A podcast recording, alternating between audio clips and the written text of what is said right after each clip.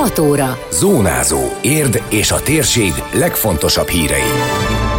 Vírushelyzet. Az oltatlan idős emberek vannak leginkább veszélyben. Iskolákat és aluljáró festést támogat, defibrillátort adományoz a leköszönő ifjúsági önkormányzat. Novemberben választják az újat. Ingyenes várandóságra felkészítő foglalkozások a Romicsban. Ez a Zónázó, az Érdefem 1013 hírmagazinja. A térség legfontosabb hírei Szabó Beátától. Jövő év végére megszelidül a koronavírus, de legfeljebb két évvel számol Rusvai Miklós víruskutató, amíg olyan helyzet alakul ki a COVID körül, mint más légzőszervi betegségeknél. A virológus az Érdefem 1013 reggeli műsorában úgy vélte, külön hatósági intézkedésekre akkor már nem lesz szükség. Magyarországon maximum két év az, amíg a vírus oly mértékben megszelídül, és mi oly mértékben hozzászokunk, hogy onnantól kezdve tényleg csak opcionális lesz a vakcinázás, és gyakorlatilag a légzőszervi betegségek szezonjában ősszel, tavasszal lesz, aki megkapja a koronavírus fertőzést, lesz, aki nem. Hatósági intézkedéseket és a lakosság részéről pánikreakciókat ne felejtsük el tavasszal a felvásárlási hullámot tavaly, és így tovább. Tehát ilyen reakciókat a társadalom részéről a továbbiakban nem fog igényelni, tehát én ezt 2022 végéig úgy gondolom, hogy ez az állapot állapot bekövetkezik. A szakember hangsúlyozta, hogy az oltatlan idősek vannak a leginkább kitéve a COVID-fertőzés veszélyének. Jelenleg a járványadatokkal nagyjából úgy állunk, mint tavaly ilyenkor, közölte a víruskutató rámutatva, hogy októberben meredeken nőttek a számok. Rusvai Miklós kifejtette, most augusztus 20-a óta lassan, stabilan, egyenletesen nő a vírusfertőzöttek és a betegek száma nem drasztikusan, de tendencia szerűen növekednek ezek az adatok. Tavaly ebben az időszakban ugyanezt láttuk, és utána októberben kezdett igazán begyorsulni, egy ilyen meredek szakaszra váltani a járványhullámnak a görbéje kétségtelenül az a 60 év fölöttiek vannak elsődlegesen veszélyben, közülük félmillióan még nem oltatta magát a 60 év fölötti korosztályból. Kiemelten fontos lenne a 70 év fölöttiek oltása, akik közül szintén 301 néhány ezeren nem oltatták még magukat. Ők a fokozott kockázati csoport, Egyén és oltás függő, hogy meddig hatásos egy vakcina, más a hatásmechanizmusa az egyes oltásoknak, és más az egyéni immunreakció. A korral arányosan az immunrendszer teljesítő képessége is csökken, ahogy az izomerő vagy a memória romlik, tehát az idősek kevésbé immunizálhatók, míg a fiatalok immunitása sokkal erőteljesebb és tartósabb.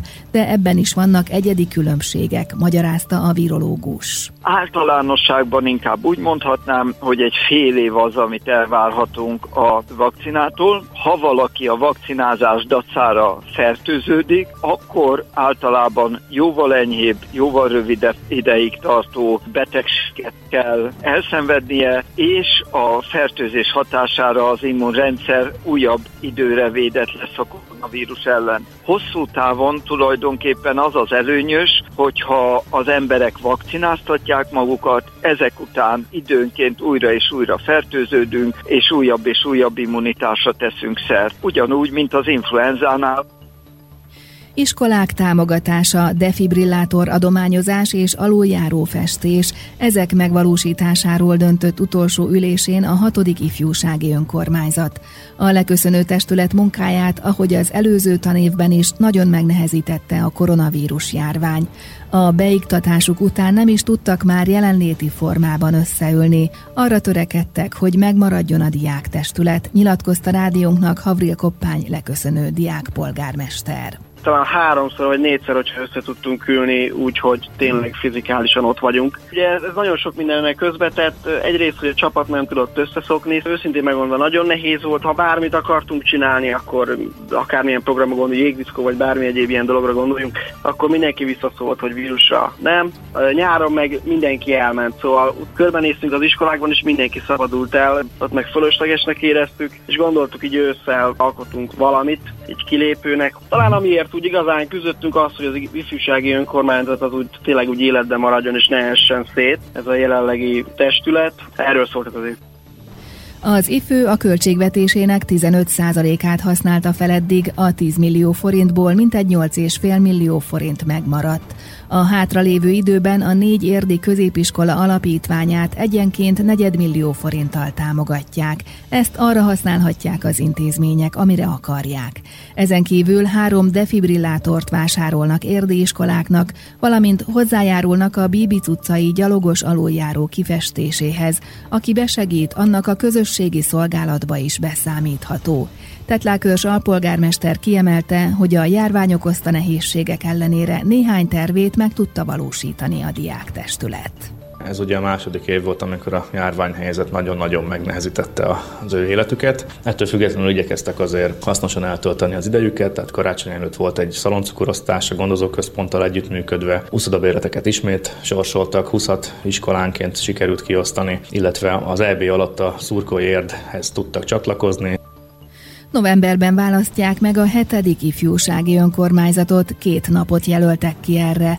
Az alpolgármester hozzátette, az ifjúsági önkormányzat lényege, hogy a diákokat felkészítse az éles felnőtt döntéshozatalra, a felnőtt közéletre, de a járvány miatt ez kevésbé tudott most eredményes lenni, azonban ez többeknek nem vette el a kedvét az újrázástól. Annak örülök, hogy egyébként vannak olyan 11-esek, akik már jelezték, hogy újra fognak indulni, és hát most már együtt remény reménykedünk benne, hogy a harmadik évet már nem fogja elrontani a pandémia. Az új választás az november 8-án és 15-én fog megtörténni, azért kettő hétfői napon, mert a Kós korábbi években jelezte, hogy ugye náluk az egyik hetet bent töltik a tanulók a középiskolában, a másik hetet pedig gyakorlaton, úgyhogy ezért, hogy egyelő esélyeket teremtsünk mindenki számára, és mindenki tudjon szavazni, ezért két hétfőt jelöltünk ki. Egyébként ez a többi iskolában is segítség azoknak, akik éppen valamiért hiányoznak, így mindenki tud szavazni, és sokkal igazságosabb lesz a választás.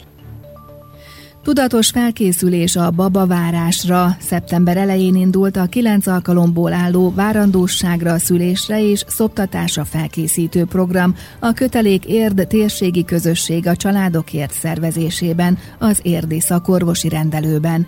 Legközelebb október 5-én, tehát jövő kedden 17 és 19 óra között várják a kismamákat. Ez már a harmadik foglalkozás lesz. Dr. Juhász Judit orvos, laktációs szaktanácsadó elmondta, nem baj, ha valaki nem tudott elmenni az első kettőre.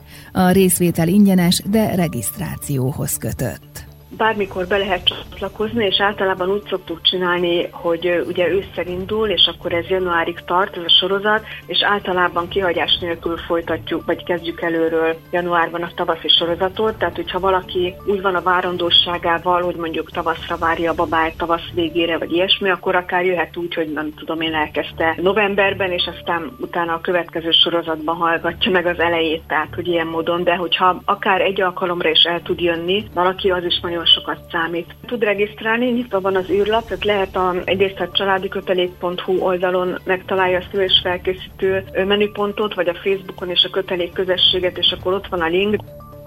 Azonban, ha valaki mégsem tud regisztrálni, akkor sem fogják elküldeni, tette hozzá Juhász Jurit.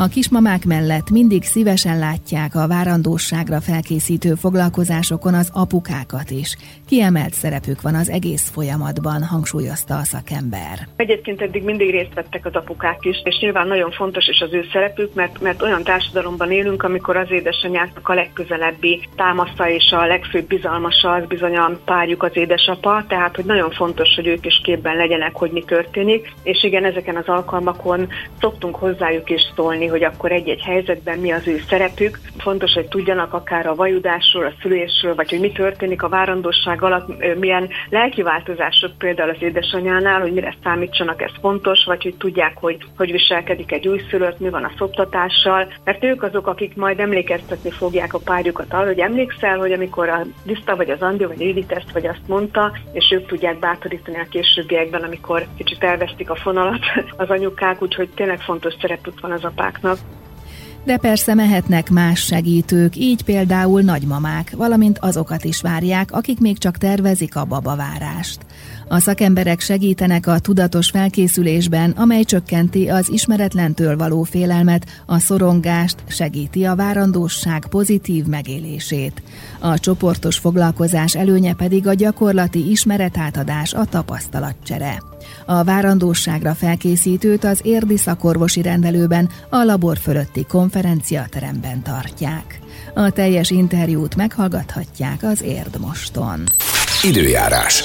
Délelőtt lehetnek hosszabb napos időszakok, a pára és kötfoltok fokozatosan megszűnnek, helyenként lehet eső. A nap második felében borongósabb idő lesz, több felé várható eső, zápor, néhol zivatar.